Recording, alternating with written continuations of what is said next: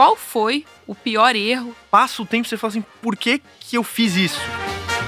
Como é dois irmãos? É igual casamento. Se você fala, pô, se a minha mulher me incomodar um pouquinho, vou separar, a chance de separar é enorme.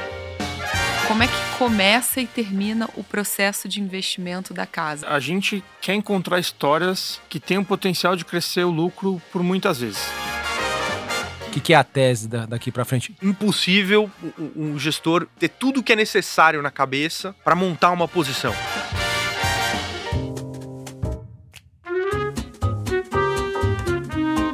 Bom dia, boa tarde ou boa noite, meu nome é Samuel Ponsoni, eu sou gestor dos fundos da família Selection e esse é mais um episódio do Outliers.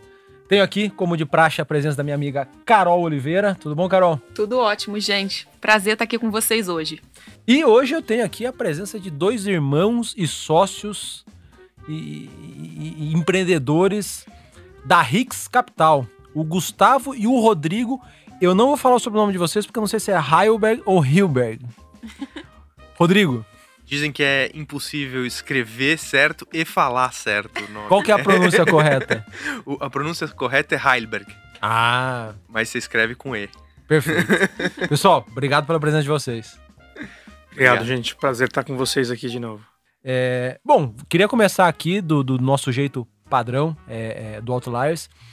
É, um pouco diferente, né? Porque vocês dois já, já estão juntos na vida aí desde sempre. É, contar um pouco da, da, da experiência profissional de vocês e como que essa experiência ao longo do tempo acabou culminando na fundação da H I X. Quem pega essa? Gustavo. Legal. Bom, então é, vou falar um pouco sobre mim e sobre o Rodrigo, porque as coisas vão acontecendo meio juntas. Assim. O Rodrigo fez engenharia, eu também fiz, ele na Poli, eu na Mauá. É, e quando, logo que eu entrei na faculdade, eu comecei a trabalhar na, numa empresa...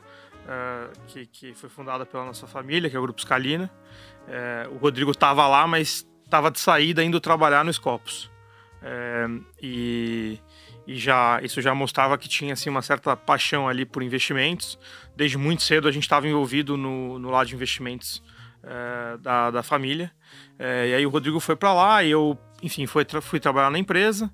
A gente começou um movimento de, de profissionalização do negócio e... É, e em um dado momento, no processo de profissionalização, é, a gente resolveu ligar para o Rodrigo, convidar ele para voltar é, e ajudar no processo. Isso foi perto de dois mil e seis. E, e a gente, enfim, depois conduziu juntos já ali é, esse processo de profissionalização da empresa até dois mil e dez, quando a gente acabou vendendo o controle é, para o Carlyle.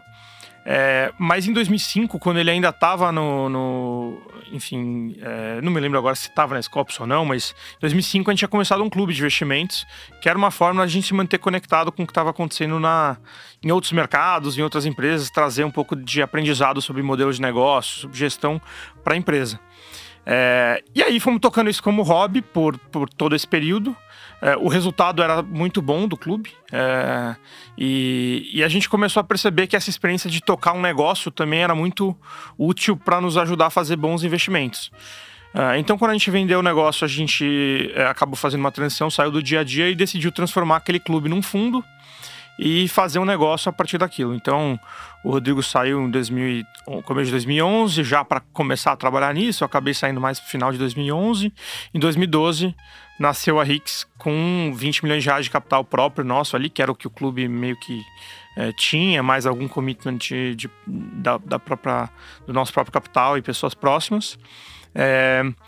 E a nossa cabeça era fazer daquilo uma plataforma onde a gente pudesse investir o nosso próprio capital, é, mas também construir um negócio, né? Uma plataforma de investimentos ali é, é, vencedora. E a gente tinha certeza que para fazer isso, esse negócio precisava conseguir atrair as melhores pessoas. Então ele tinha que ser um sonho, né, sonhado por mais gente, uma partnership. É, é, tinha que ter cliente, porque cliente nos ajudava a, a enfim, levantar a barra de, de cobrança sobre governança, sobre riscos, sobre, né, qualidade das teses. Então já nasceu com essa cabeça de ser um negócio onde a gente seria, né, um grande investidor, talvez o principal, e somos até hoje, é, mas onde a gente queria que o negócio fosse muito além disso.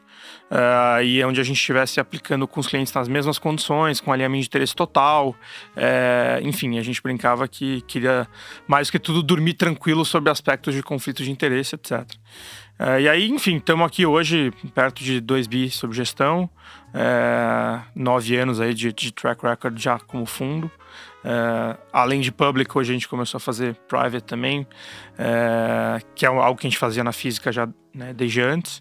Uh, é isso. E, gente, é, pegando até o primeiro exemplo que você falou, Gustavo, de, cara, primeiro começou com dinheiro proprietário, fazendo uma série de, eu não vou dizer experimento, né, mas primeiro testando a tese de gerir recursos com o dinheiro de vocês. E aí vocês falaram aqui um pouquinho de privado, eu acho que a gente vai detalhar isso ao longo do podcast, mas pensando no mundo dos investimentos, né? Qual foi o pior erro e o aprendizado que esse erro teve na vida profissional de vocês? Então, Rodrigo, eu vou começar com a sua resposta. Em dois mil e dezenove, agora não me lembro se foi dois mil e dezenove ou vinte, a gente escreveu uma carta, a gente falou, ó, toma cuidado com o filme dos I P Os. A gente já viu isso aqui em dois mil e quatro, dois mil e sete, é... E, e geralmente não acaba bem, né? A gente até fez uma análise mostrando o que foi retorno dos I P Os entre de dois mil e quatro e dois mil e sete, olhando dez anos para frente. E assim, um terço virava pó, implodia completamente. Um terço era um retorno ruim, levemente negativo. E um terço eram retornos bons, de quinze por cento para cima. É, é, e a média era muito ruim. E... e... E eu acho que a gente entrou em mais I P Os do que a gente deveria ter entrado. Em alguns casos, não vou citar nome aqui, mas a gente acabou se machucando um pouco. E, e eu acho que esse é um erro doído, porque é aquele erro que você fala assim... Passa o tempo e você fala assim, por que que eu fiz isso? Falando um pouco aqui de, de, de estrutura da H I X, organização, é, hoje vocês dois são os dois, as duas principais peças lá da, da empresa, os dois principais sócios. Rodrigo na gestão... e Gustavo no, no ex-gestão, é isso? Eu diria que assim, nós somos as peças que começaram, né, a, a, a, a gestora, e, e o Gustavo faz o papel de liderar um grupo é, de relações com investidores e também um grupo de, de investimentos privados. Eu faço o papel de liderar o, o grupo de investimentos líquidos, mas nós somos duas peças num grupo de vinte pessoas, então... É, inclusive, eu acho que o, o, o papel de qualquer gestor, gerente, né, é, é, de, de, de uma empresa é, é conseguir extrair o melhor daquelas pessoas que estão ali junto com eles. Então, é, acho que sim e não, né? Ao mesmo tempo a gente olha e fala assim, o que a gente está fazendo também, é, em grande escala, é parte do, do, do trabalho duro de um grupo que está lá com a gente. Nessa linha aí de, de vocês dois, né, como as peças fundadoras, é, eu tenho, tenho dois irmãos e sei que nem sempre é, é trivial o convívio. É, trazendo para o mundo corporativo, como que vocês lidam com isso? Assim, é, vocês, antes de montar a lojinha, combinaram ali umas regras em casa para, ó, vamos lavar roupa suja em casa. Como, como é, dois irmãos, tem... dezenas de exemplos muito bem-sucedidos, né? E vocês aí estão com, com um case muito bem-sucedido também, mas tem alguma regra de governança aí para não dar problema é, no fato de serem irmãos? Eu acho que tem, como tudo, tem coisas boas e coisas ruins, né? É, eu acho que no passado, inclusive, isso era menos bem aceito do que é hoje, né? Hoje, sei lá, você tem várias startups, por exemplo, fundadas por irmãos aí, que era um negócio que em algum momento você, você tinha preconceito, né? O que, que são as coisas boas? Você já conhece os botões que você aperta e dão problema, né? Você, você, você já conhece os defeitos e as qualidades. Então, assim... É... E dificilmente você vai chegar no ponto de conhecer uma pessoa tão bem quanto, quanto o seu irmão. O lado ruim é que você tem, às vezes, dificuldade de separar trabalho de vida pessoal e etcétera. É, eu acho que... É... A gente... já faz isso há muito tempo, a gente quando montou a H I X era a segunda, no final, segunda escolha, né, porque a gente tinha feito a escalina, a gente podia cada um ter seguido a sua vida, a gente decidiu começar de novo, então foi uma escolha consciente. É, e uma vez que você tem o pacto que precisa fazer dar certo, Daí todo o resto é o como ir aparando as arestas no dia a dia. Então, às vezes tem um incômodo aqui e ali, a gente conversa e tal, e resolve. Assim, não tem plano B. Então, tem que resolver. É igual casamento. Se você fala, pô, se a minha mulher me incomodar um pouquinho, vou separar, a chance de separar é enorme, porque acontece o tempo todo. Então, você tem que ter uma vontade que, né, é um commitment no início de falar assim, eu vou fazer dar certo. E acho que é um pouco do que a gente tenta fazer. Tem os, tem os atritos, mas sempre com respeito e sempre tentando ajustar os, os, os parafusos. Tem um outro aspecto que também é, ajuda mais do que atrapalha, que é, é mais comum irmãos ter, val, terem valores similares do que pessoas que vem de, de, de criações muito diferentes, né? Então, naturalmente, a gente acabou tendo ambos... É, claro que um é mais criativo, o outro é mais é, é, cético, um é mais é, é, desconfiado, o outro é mais, confia nas pessoas mais naturalmente. Esse tipo de coisa é mais natural ser diferente, mas acho que a questão de, de dar valor pelo trabalho, querer construir um negócio grande... É, tem muita ética, essas coisas é, acabam vindo de valores, né? E, e, e minimiza o risco de você, em algum momento, descobrir que seu sócio não encaixa com você. Como é que começa e termina o processo de investimento da casa, né? Como é que essas ideias de posições no fundo, elas originalmente surgem e como elas são alocadas? Por ter tido uma passagem na indústria antes, né? É, a gente começou a ficar bem é, apegado a processos e tentar é, estruturar bem a forma como a gente é, fazia determinadas é, atividades.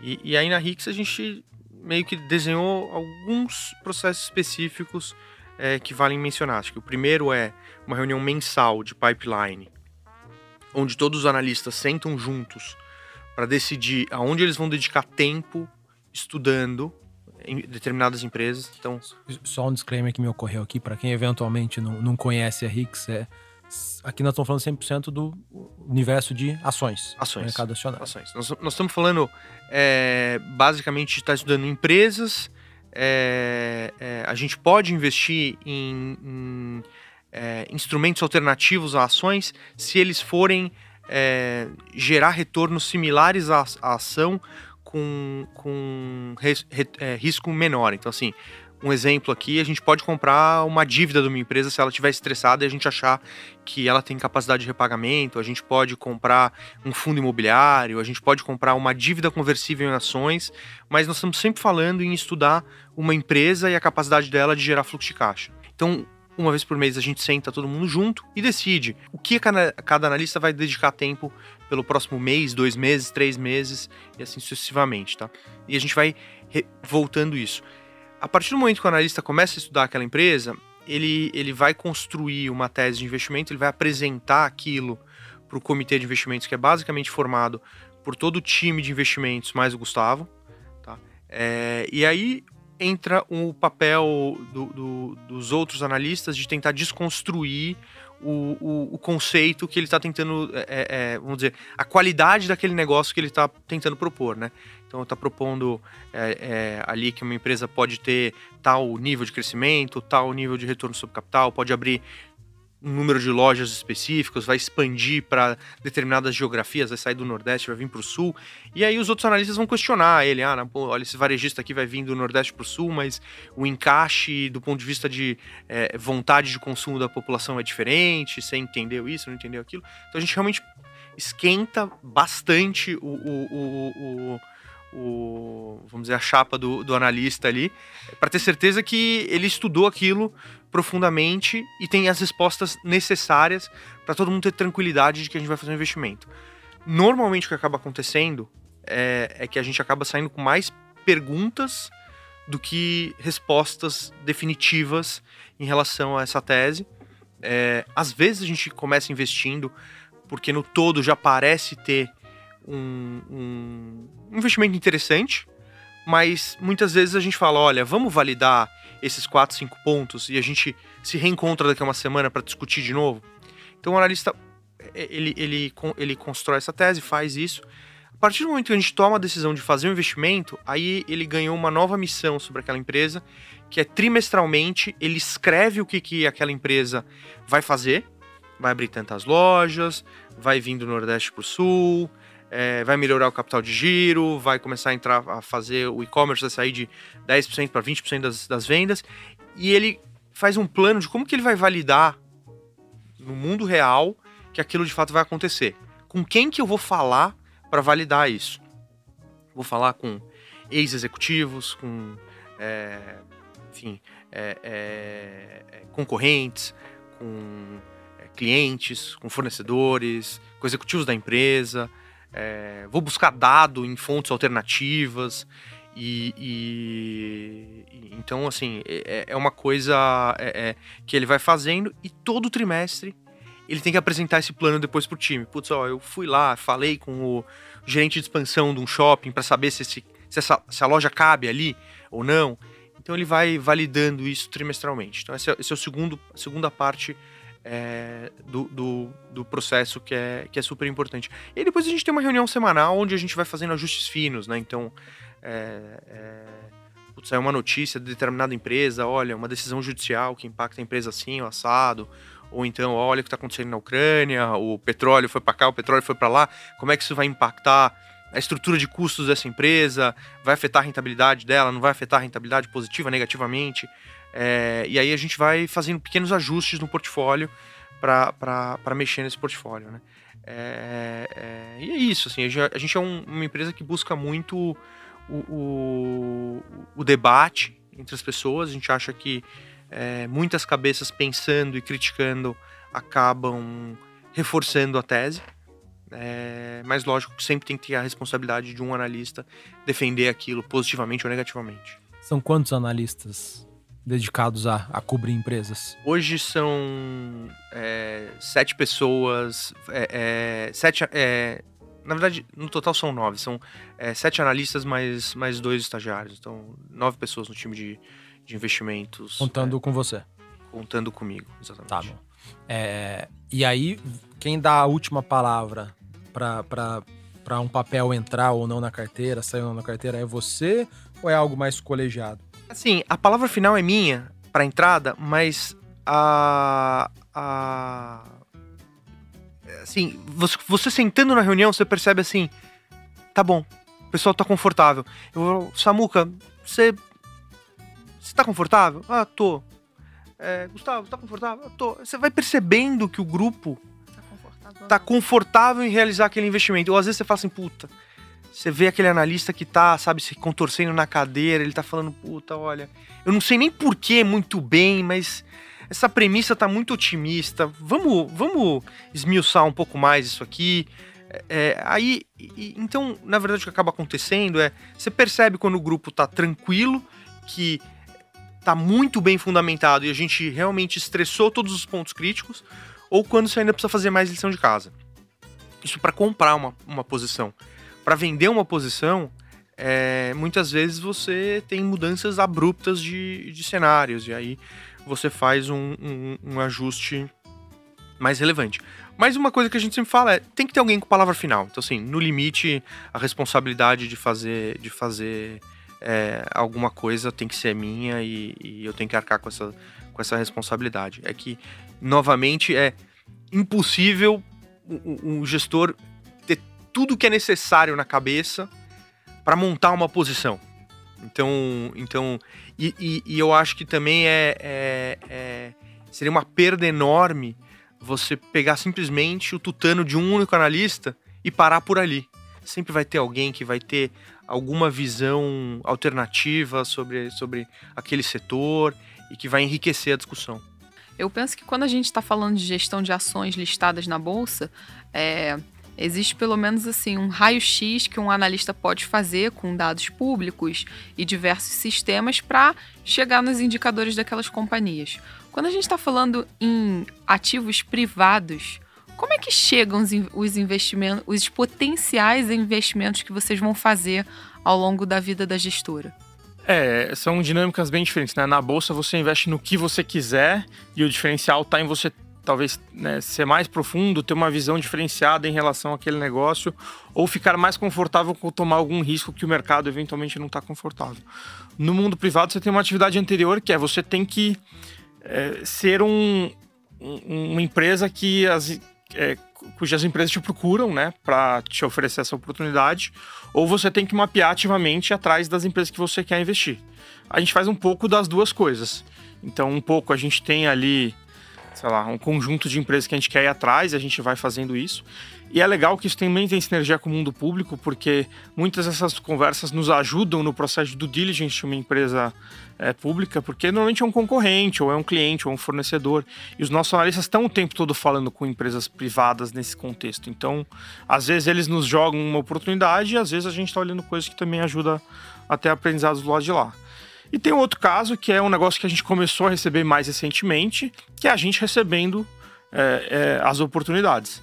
E aí, eu acho que o fato da gente, na física, já fazer isso há muito tempo, a gente estar investido em vários dos fundos que, que, que enfim, no mercado brasileiro, nos ajuda um pouco nisso. E também a gente tem feito um, um trabalho de, né, de, de, de aparecer um pouco mais do que a gente aparecia no passado, também por isso. Então, a gente já foi no profile, É, não, né? aparecia não, não, não, não, não aparecia nada, e mais recentemente a gente começou a aparecer um pouco também por isso, porque ajuda para que, que as oportunidades apareçam para a gente. É, então agora a gente está mais para low profile do que no profile, é, mas é o nosso jeito, assim, é, é focar em executar e, e as coisas vão aparecendo. Pessoal, assim, vocês é, têm, têm histórico de, de, de participar de conselho de uma ou outra empresa, né? O Gustavo está no conselho ali de, pelo menos, algumas empresas não privadas. listadas, né? As privadas. Tô Rodrigo está no conselho de Sinqia. Como que vocês enxergam essa questão do, do, do ativismo, de estar no conselho de empresas? Pra gente é uma questão, assim, a gente não quer ir pro conselho por ir pro conselho, para dizer... pô, a gente fez um ativismo, isso ou aquilo. A gente basicamente olha o que está acontecendo na companhia naquele momento, é, se é possível a gente ajudar aquela companhia de alguma forma, e qual a melhor forma para ajudar. Assim, quando precisa ajudar a companhia de alguma forma, ou a gente acha que tem algum potencial para ajudar, é, muitas vezes a forma mais simples é você pegar alguém que é muito bom em uma determinada coisa e indicar essa pessoa para o conselho. Às vezes pode ser só nós, como fundo, ou às vezes a gente se junta com outro grupo, é, e a gente só faz isso realmente quando a gente percebe que, que tem uma necessidade. E pessoalmente para o conselho, é uma coisa que a gente realmente só vê, é, é, só nos vemos fazendo com uma, com uma frequência baixa, porque gera um ônus grande do ponto de vista de restrição, em, em poder negociar as ações da companhia.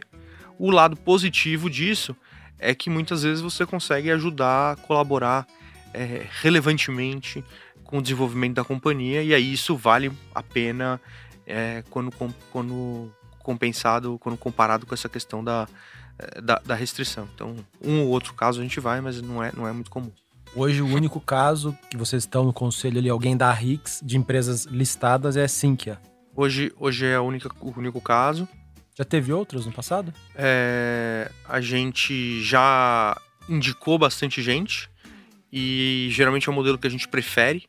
É, é, e aqui o exemplo de Boa Safra é um ótimo exemplo para isso, né? A gente tinha o direito de indicar alguém para o conselho, a gente escolheu a pessoa que a gente achava que era mais indicada para o conselho da Boa Safra, que era o Júlio Pisa, é, um executivo com muita história no setor agro.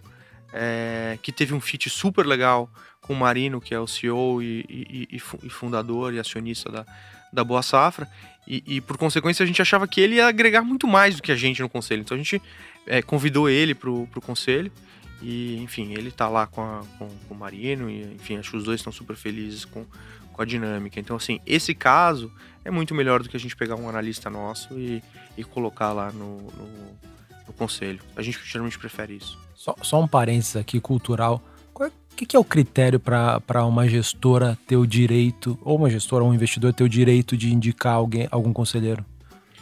Geralmente, um percentual mínimo de, de Vai geralmente pelo número de ações que você tem numa companhia, né? e, e, e às vezes um acordo de acionistas. No caso da Boa Safra, a gente tem esse direito por acordo de acionistas.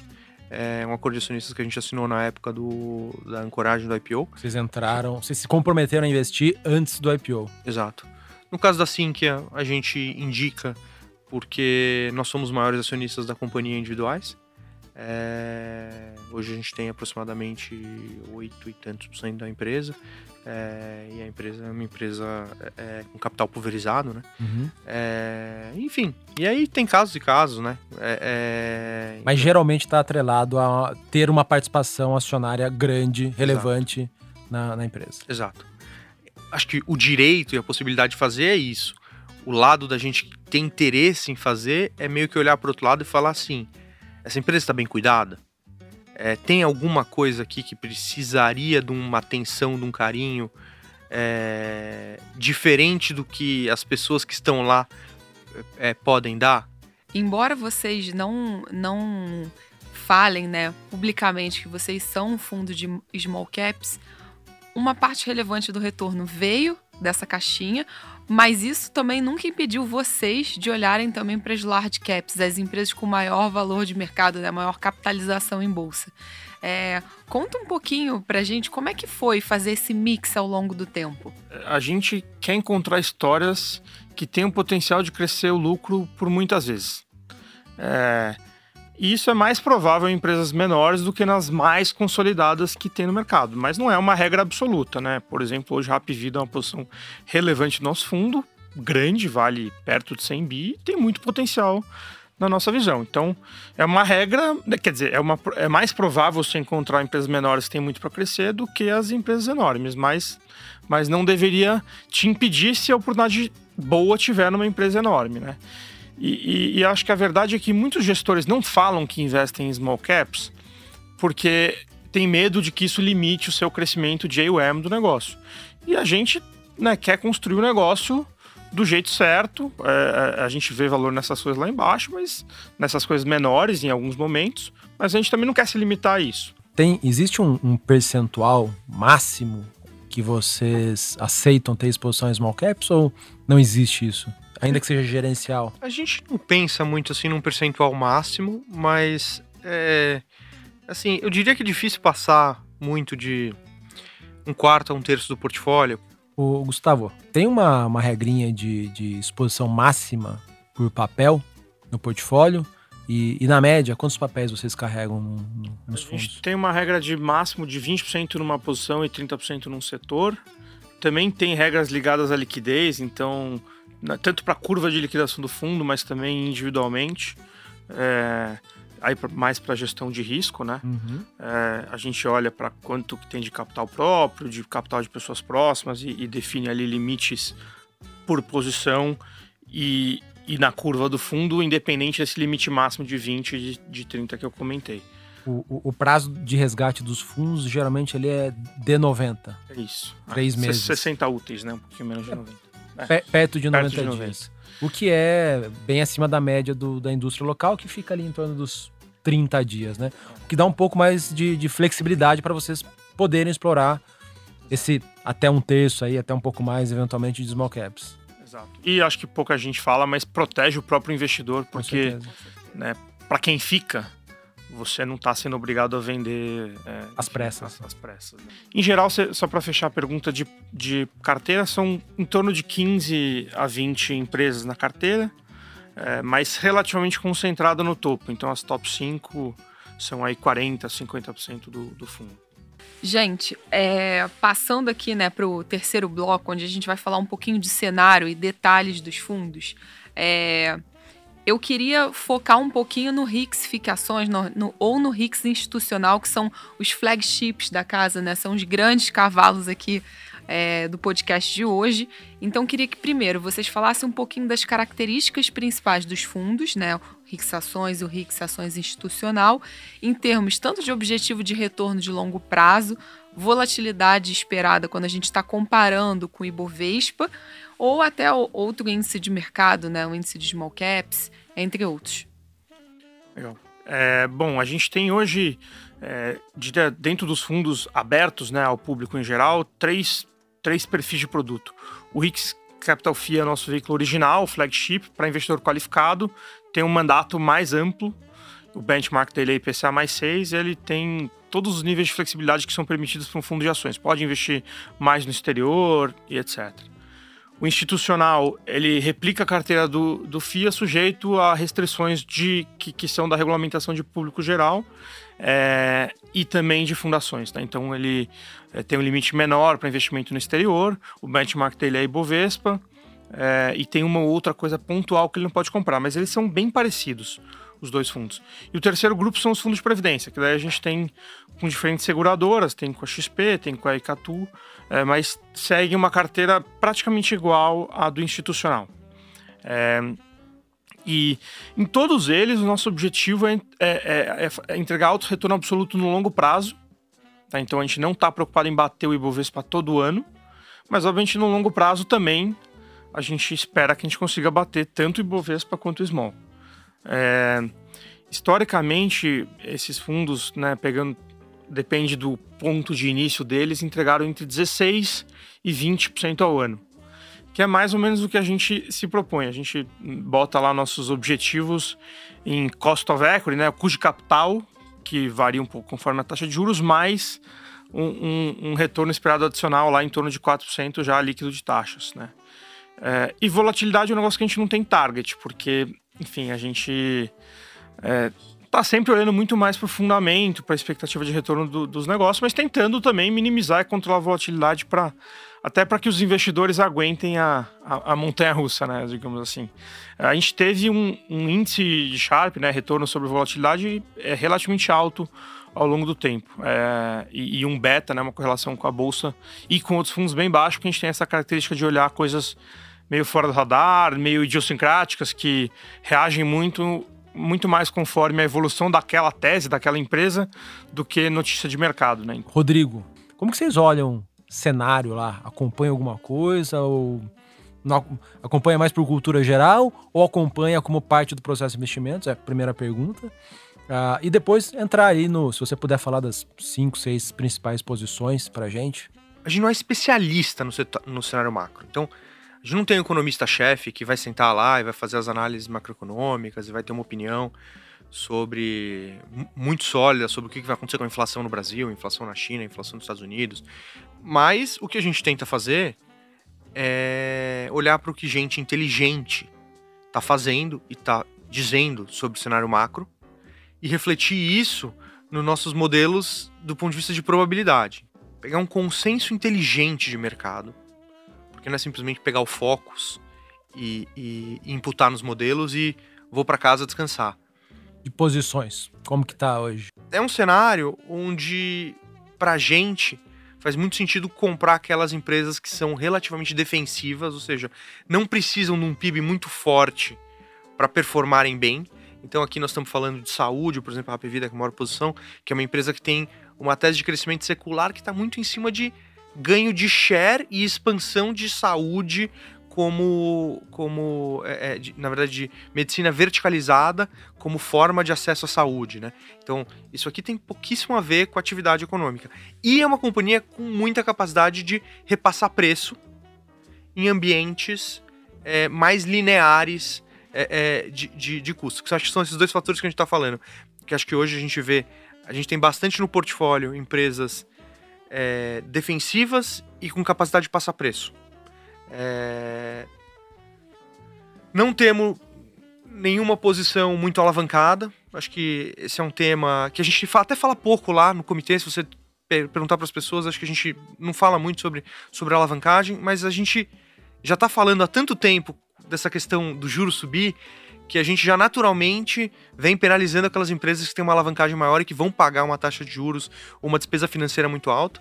É, então tem pouca, pouca é, empresa é, é nessa linha. Então aqui, se eu for pegar as principais teses, né? Então, Hapvida é uma posição é, no mercado de saúde, é, indo muito bem. Dá um pouco do, do, do racional de Hapvida. É, o, o que, que acabou de, de ser concluída aí a, a fusão com a... com a Intermédica, né? Sim. É, G N D I. E o que, que é a tese da, daqui para frente? De maneira muito resumida. É, de forma super resumida, acho que o mais importante é entender o modelo de negócio deles, né? É, o que acontece é o seguinte, o, o, no mundo inteiro, isso não é só no Brasil, é, estão surgindo novas tecnologias e novas drogas que melhoram a saúde, né? Então, é uma forma de atacar uma doença específica do fígado do cidadão é, é, branco homem. É, tem aquela outra droga que é bom para aquela pessoa que tem aquela síndrome X, que ataca principalmente mulheres em idade tal. Então, isso, isso aumenta o custo da medicina como um todo. E o que a gente está vendo é uma inflação médica subindo ano depois de ano, depois de ano, depois de ano, depois de ano.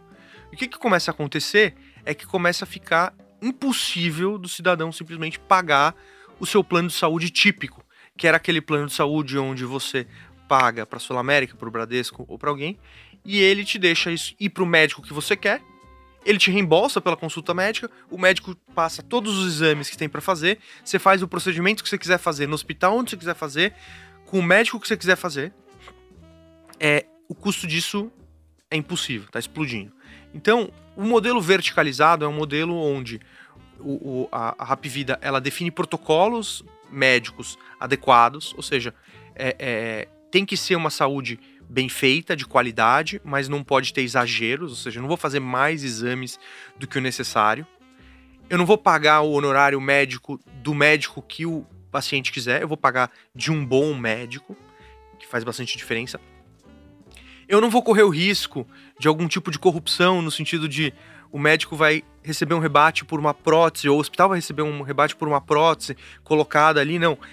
Eu vou comprar a prótese e eu vou colocar, e eu vou escolher uma prótese que tem uma qualidade adequada, mas não... Então, é, é todo um processo onde eu controlo a cadeia inteira da medicina.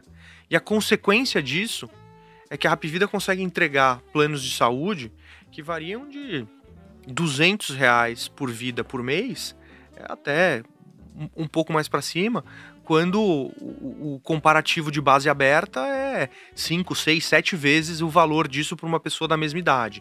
É, é... Quais são as marcas embaixo da Hapvida hoje em dia? É, é, nós estamos falando basicamente assim, a Hapvida ela vem comprando muitas marcas, tá? Mas ao longo do tempo eles... As que a gente conhece mais no Sudeste, talvez? Na verdade, a gente, na, no Sudeste a gente conhece a Intermédica, né? Que ela tá acabou de, é, é, de comprar e, e, e realizar a fusão.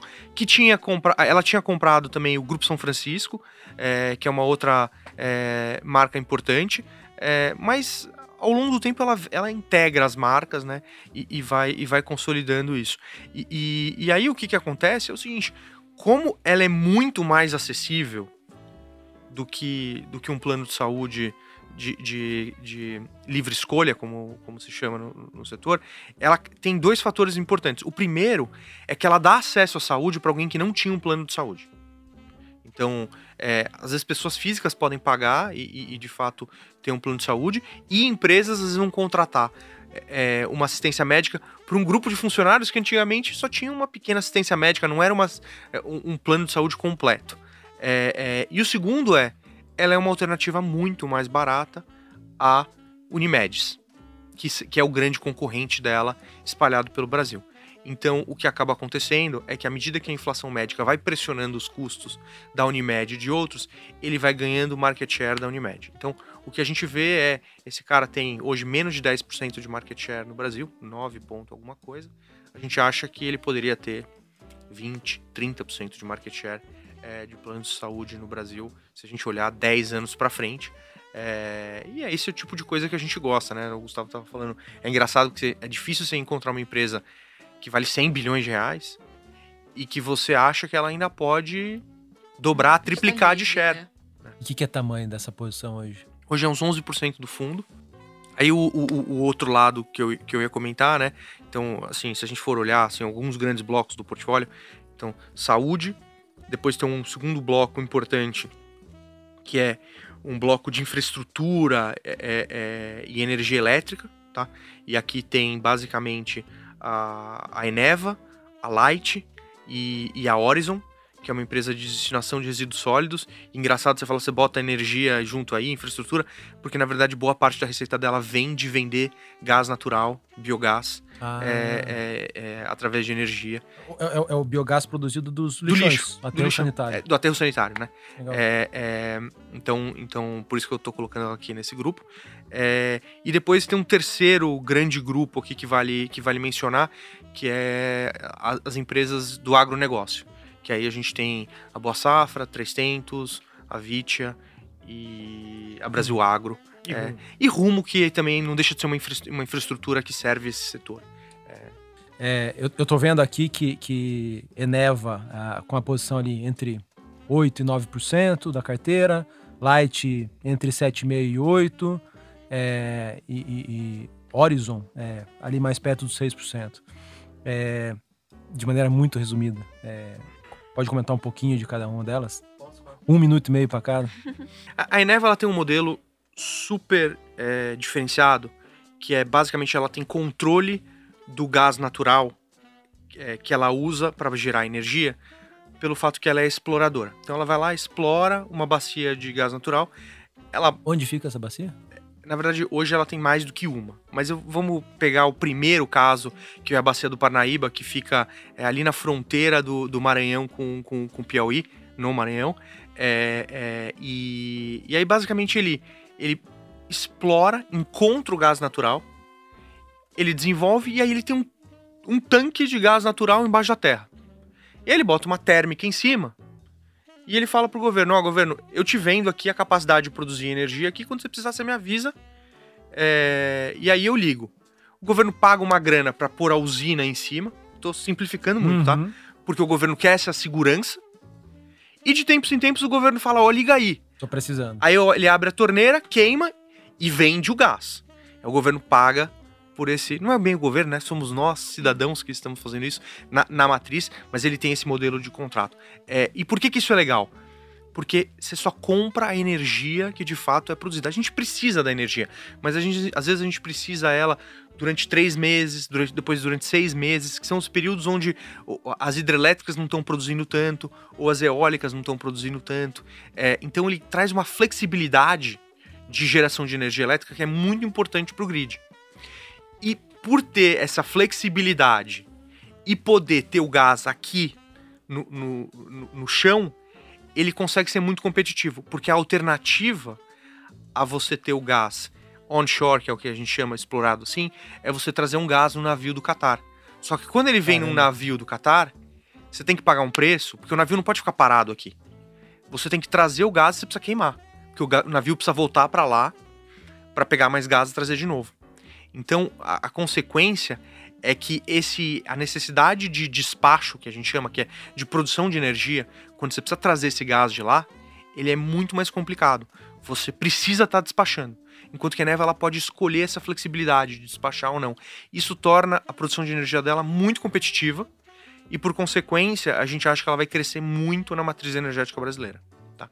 Ela começou na Bacia do Parnaíba, ela já expandiu para a Bacia do Amazonas, num, num, numa, numa região que eles chamam de Azulão, é, é, que já tem, na verdade, uma usina contratada e uma segunda, duas usinas contratadas.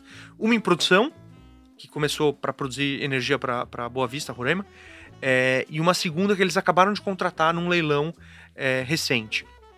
Então, e a gente acha que eles vão replicar isso em mais locais. E isso é super, é super vantajoso. Tem concorrentes? A Eneva? É, até hoje não. Na, tá? na, termoelétricas? Você tem.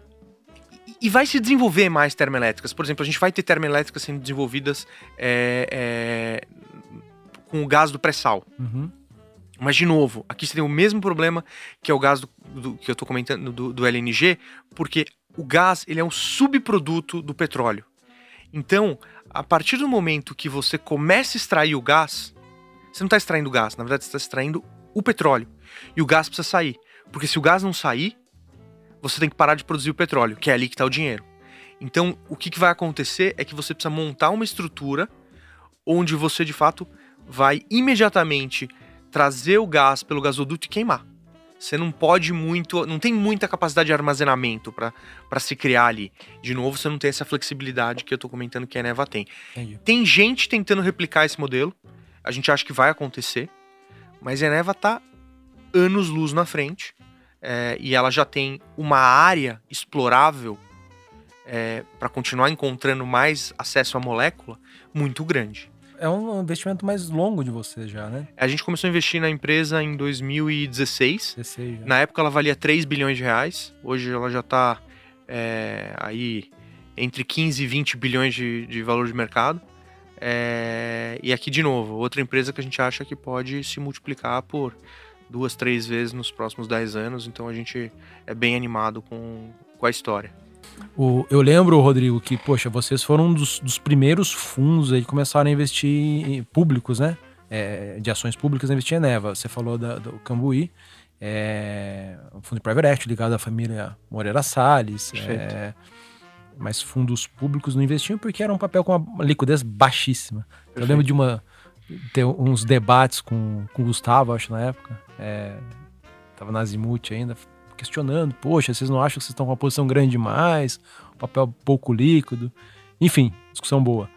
É, como que surgiu, assim, a curiosidade até ligado ao processo de investimento de vocês, pô, de onde que veio essa, essa, esse vislumbre desse case bacana que nenhum fundo relevante do mercado estava vendo? A Cambuí não tinha investido quando vocês entraram, né? Não, a Cambuí... A, a, Ou já tinha? Quando a gente entrou, a Cambuí... É, já tinha fundido a O G X Maranhão, na verdade chamava naquela época P G N, com a, com a Eneva, e aí já tinha virado a, a Eneva. Esse Mas, foi meio que o estalo para vocês ou não? Na verdade não, na verdade a gente teve um, um, um almoço com, com um amigo é, que trabalhava com recuperação de dívida no B T G e que estava comentando super animado das perspectivas da, da reestruturação da, da, da da Eneva, e, e quando a gente olhou, a gente falou, putz, olha, isso aqui não dá para investir agora que você está em R J, não sei nem qual vai ser o resultado, eu não, eu não sou advogado para, de fato, conseguir entender profundamente, eu não sou advogado, brincadeira, porque muitas vezes a gente até contrata para entender profundamente, mas a gente olhou e falou assim, não é o nosso, o nosso mandato. Mas passou um pouco de tempo e a, e a recuperação judicial foi homologada, o plano, com a fusão da P G N e a, e a, e a Eneva, é, e ali dava para ver já, no plano da R J, é, é, muito claramente o que, que era a empresa que ia nascer. E a, ali foi mais ou menos quando a gente começou a estudar a empresa, e aí a gente se aproximou da turma da Cambuí para aprender um pouco mais sobre o negócio, e a gente começou um processo de lição de casa profundo. Eu vou dizer que isso aqui devia ser por volta de maio é, de dois mil e dezesseis, a gente estudou a empresa até lá para agosto, setembro, quando a gente fez o primeiro investimento, tá? É, e a gente foi montar uma posição grande mesmo em, se eu não me engano, outubro de dois mil e dezessete no, no, no re-I P O. Foi ali que a gente, de fato, colocou o dinheiro para trabalhar. Vendeu mais ações para o mercado. Exato. E, e aumentou a liquidez. Exato. Ali ela reduzi, reduziu a alavancagem e permitiu o início de um ciclo virtuoso muito importante. Falando aqui, o, um dos cases que foi também super emblemático, ainda é super emblemático para vocês, é o caso de Light, no Rio, né? Minha terra. E para quem não sabe, eu trabalhei no fundo de pensão da Light bons anos. É, conta um pouco qual foi a tese por trás do investimento em Light. Tá bom. É, a tese está muito calcada em cima de uma mudança de gestão. É, a gente é, teve um investimento de muito sucesso na Equatorial Energia, É, onde a gente viu um grupo de pessoas que a gente é, hoje admira muito é, conduzir um processo de transformação de gestão extraordinário. É, basicamente, o primeiro processo que a gente viu foi a aquisição é, é, da, da CEMAR, na verdade, pela, é, por um grupo, na época ainda era uma companhia fechada, né, é, que, que era G P, e depois junto à turma da... da, da É, do P C P, né, os ex-sócios do Pactual. É, depois eles abriram capital. Em dois mil e doze, treze, a gente começou a fazer um investimento quando eles compraram a Celpa e repetiram o modelo de turnaround que eles fizeram na Cemar, no Pará. E ali, o resto é história, né? Equatorial, desde então, multiplicou por dez, é, ou algo por aí. E, e... Mas esse grupo de, investi- de, de, de é, executivos, é, alguns deles acabaram tomando posições de destaque dentro, dentro da Light, num momento onde a CEMIG tinha saído, vendido a sua posição principal, é, e um grupo de acionistas de referência, é, liderado basicamente pelo Ronaldo César Coelho e o Beto Scupira, é, começaram a encabeçar uma mudança na gestão da companhia, né? Então você tinha um grupo de acionistas com uma cabeça de vamos transformar a Light em uma, em uma companhia muito mais bem gerida. Trouxeram Firmino Sampaio para ser presidente do conselho. Ele tinha sido C E O e presidente do conselho da, da Equatorial durante muito tempo. Estava lá desde o, desde o nascedouro da Equatorial e, te, e, e teve lá, ou seja, nascedouro nós estamos falando lá em dois mil e três, dois mil e dois, dois mil e três, e, e, e saiu em dois mil e vinte, quando, quando ele... dois mil e vinte e um, não, dois mil e vinte, é, quando ele foi para a Light, é, para ser presidente do conselho. O próximo passo que ele fez foi trazer o, o, o, o Nonato, é, é, que é o atual C E O da Light, É, e ele tinha sido o, o, o C E O da Celpa quando houve a transformação, depois ele foi ser C E O da Cepisa, então ele, ele, ele foi um, um dos respons- grandes responsáveis por esse turnaround, e depois ele trouxe a Carla Medrado, que também foi da Equatorial, para ser a diretora de ente gestão da, da Light, e completou com dois outros executivos. Na verdade, é, é, tem outros executivos que passaram pelo Grupo Equatorial, C P F L, É, Energisa, que, vamos dizer, reestruturaram completamente a diretoria.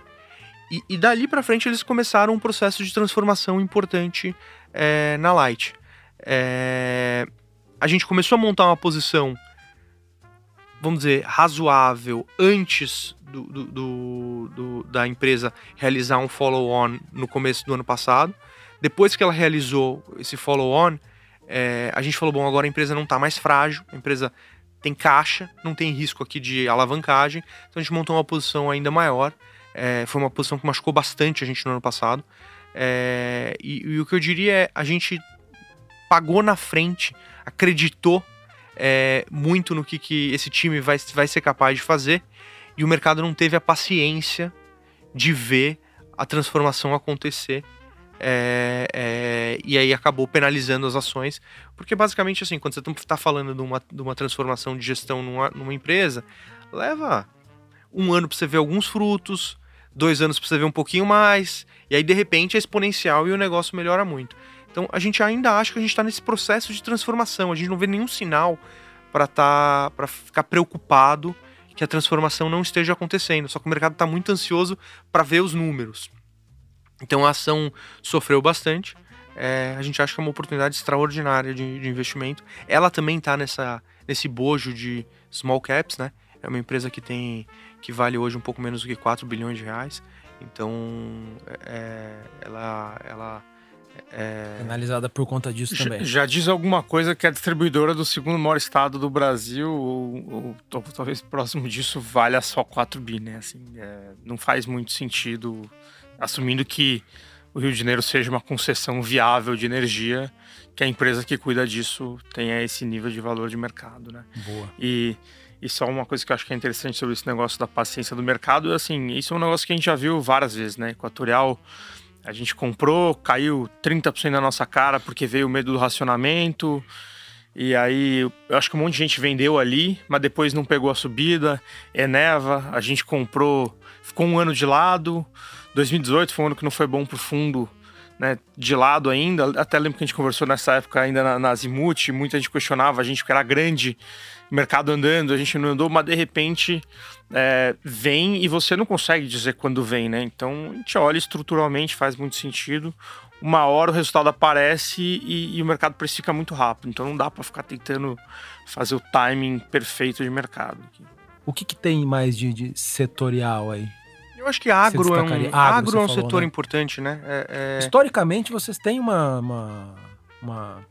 Vocês gostam do setor, ligação. Eu ia falar preferências, mas acho que não, a palavra não é correta, preferência. Mas vocês, vocês têm uma exposição ao setor agro acima da média do que a gente vê na, nas outras gestoras, né? Sim. Eu acho que o setor agro é um setor privilegiado no Brasil, né? A gente tem um clima super favorável é, e, e, e, assim, o, é um setor que sofre menos com as idiosincrasias ou problemas estruturais brasileiros é, é, do que outros setores. Então, a gente, é, assim, quando...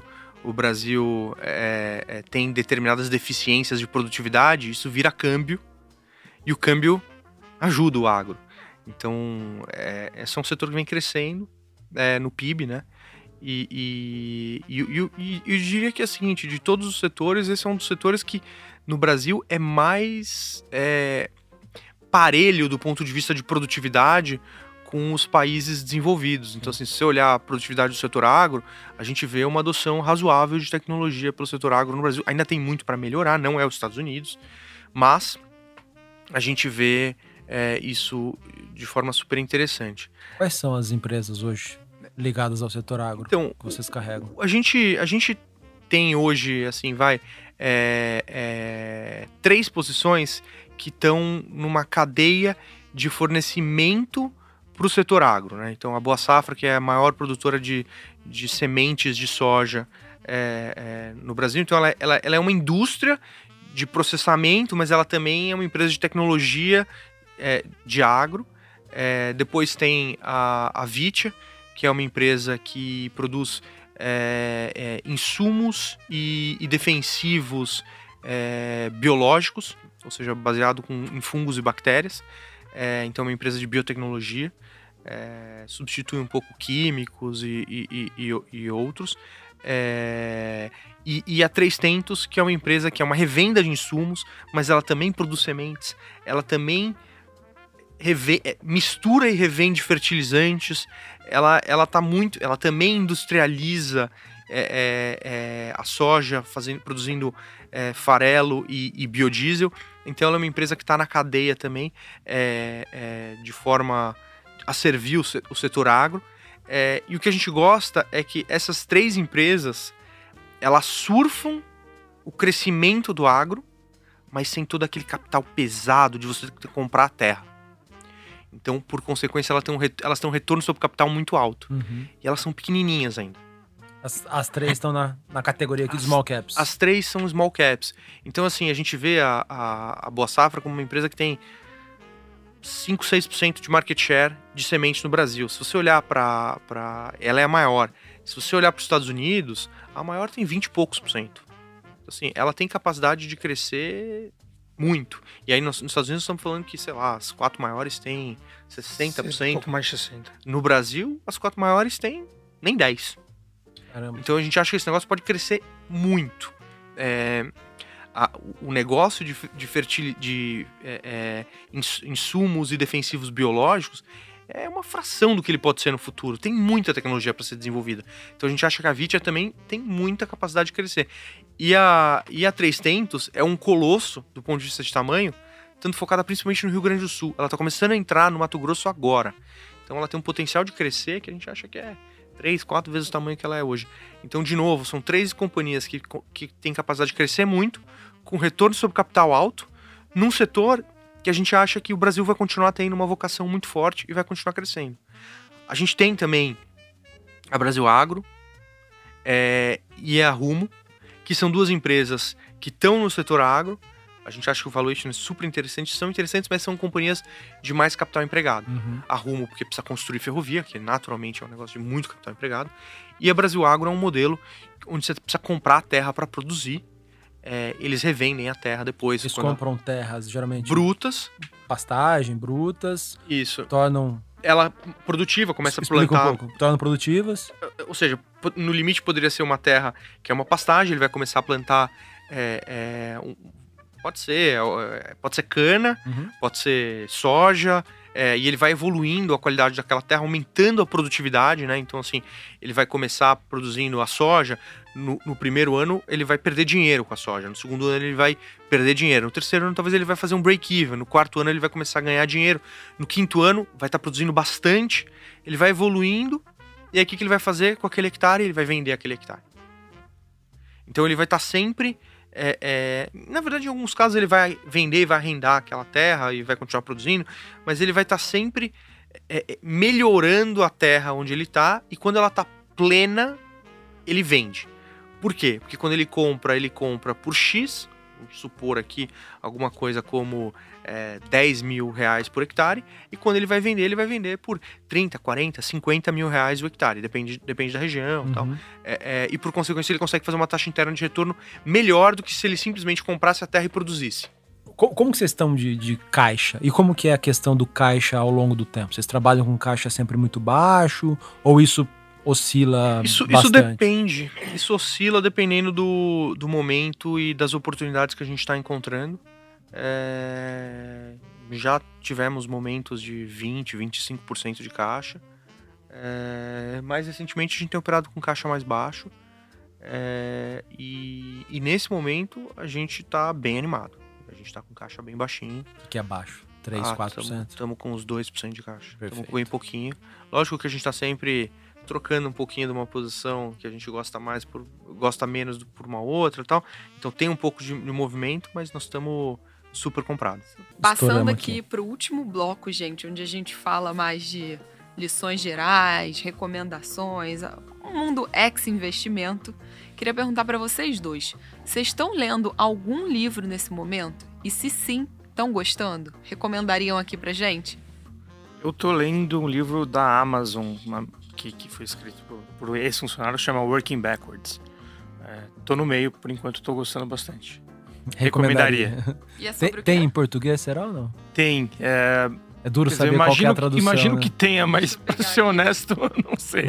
Working Backwards. Working Backwards. Que, sobre o que falam? Ele, ele fala sobre os métodos de gestão da Amazon em geral, assim, mas bem no detalhe. Então, desde o processo de contratação, a cultura, o processo de planejamento e desdobramento de metas da Amazon. Uh, enfim, é, ele, é uma história pouco menos romântica do que o outro, que é a loja de tudo sobre a Amazon, contada por, por caras que foram funcionários uh, sêniores lá da, da, da Amazon, que é hoje talvez uma das empresas mais incríveis do mundo, né? Então, é bem interessante. Bacana. É, não tem.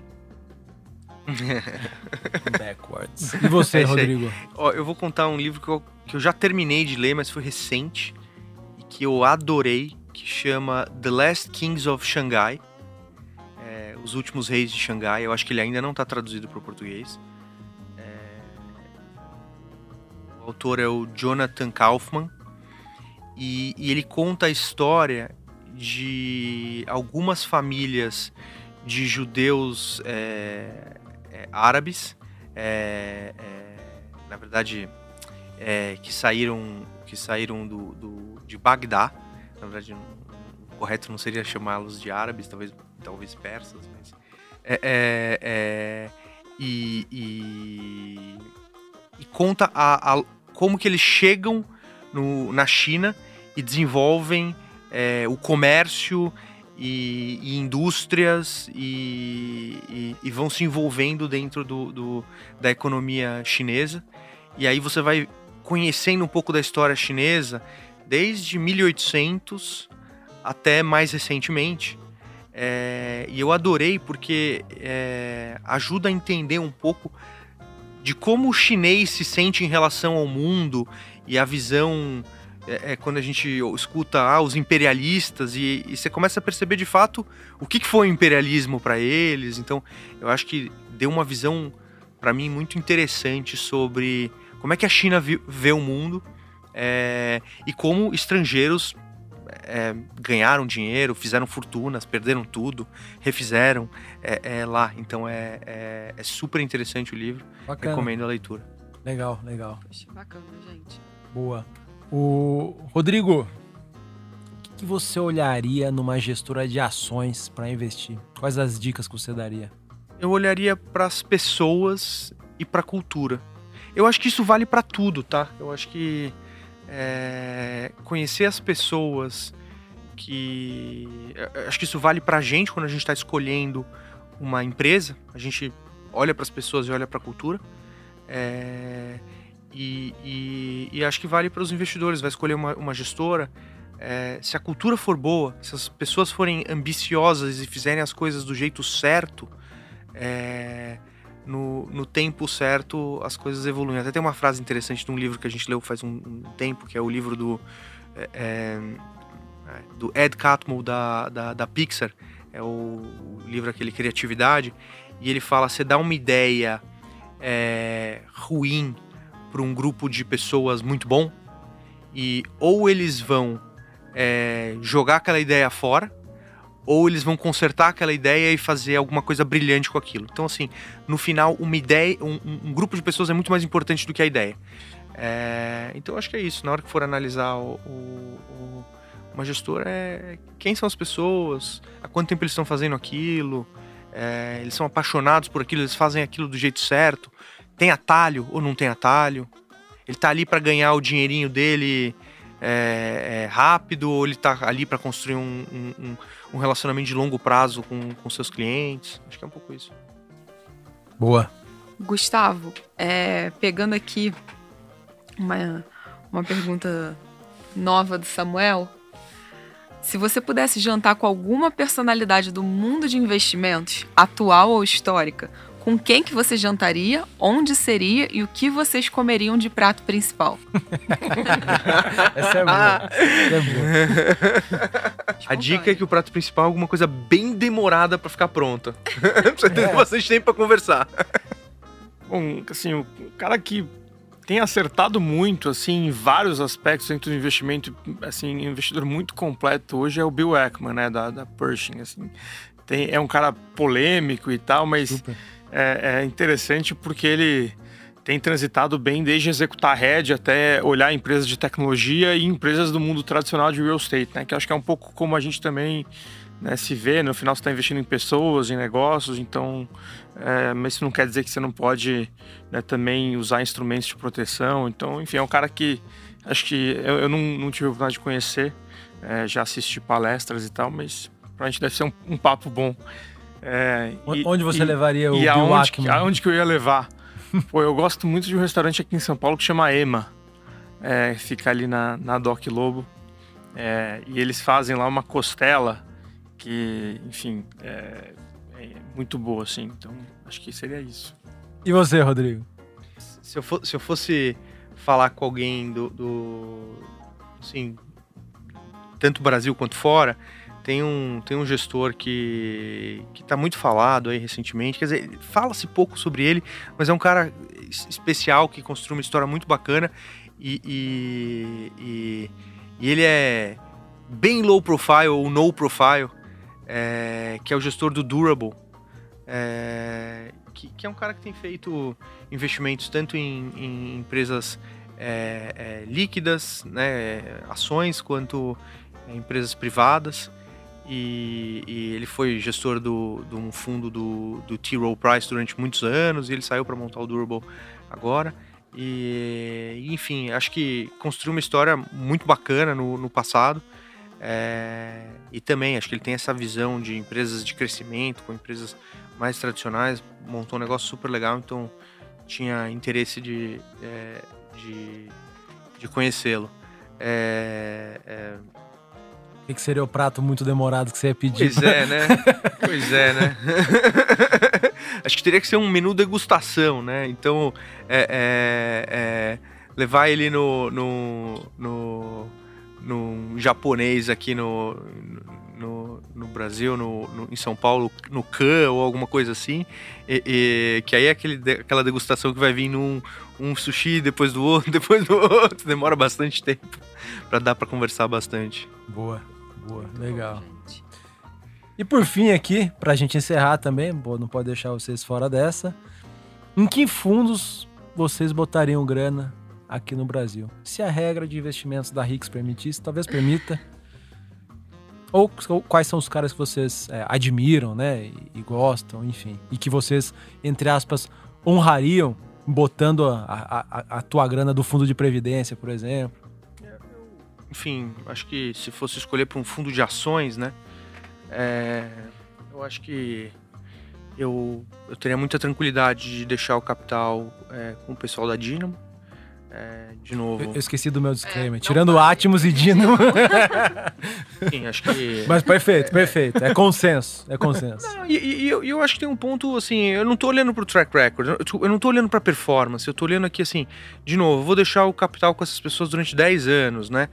É, quem que é um grupo de pessoas que tá fazendo isso há bastante tempo, não tá ali pelo dinheiro curto, é, tá construindo uma franquia de longo prazo, é, sabe se reinventar, não são muitos, né?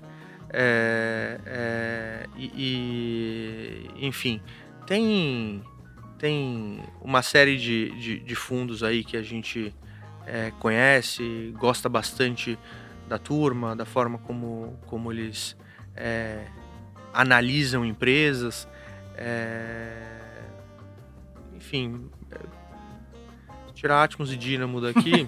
Ah, eu acho que sim, vai. A, a turma da Bulgari tem feito um bom trabalho, a turma da Brasil Capital faz um bom trabalho, da Núcleo, é, Velt, é, enfim, alguns outros aí, assim. É... A gente ficou mais enferrujado nisso, porque a gente, por regra, não pode fazer na, na H I X, então acaba que, sei lá... É... tema que a gente acompanha de perto, mas quando a gente, antes de montar a H I X, podia investir há, sei lá, dez, doze anos atrás, aí a gente tinha nesses caras, Núcleo, é, é, Atmos, Dínamo, é, enfim, mas acho que esses, esses recentes aí também, uma turma que tá fazendo um bom trabalho. Acho que o, o mercado brasileiro tem uma, uma, uma boa oferta de, de, de gestores de ações, assim. Boa. É, você ouve isso lá fora quando você vai conversar com, com alocadores, né? Como eles, eles ficam impressionados que tem muita, muita gente boa no Brasil fazendo investimento em ações. Boa. Bom, pessoal, muito obrigado, Rodrigo, Gustavo. Poxa, prazer ter recebido vocês aqui. Foi um prazer, o papo foi muito bom. Muito obrigado obrigada, pelo gente. convite, gente. Estamos sempre às ordens aí. Valeu, valeu, Carola. Mais muito uma. Obrigada, Samuca. Pessoal, obrigado pela audiência. É... A, a H I X tem, tem mídias sociais? Tem. Tá como lá? É H I X Capital. Arroba H I X Capital. É, eu tô lá como arroba samuel ponto ponsoni no Instagram. A Carol. Eu tô como R S O underline Carolina. Pessoal, é isso. Até mais. Tchau, tchau. Tchau, gente.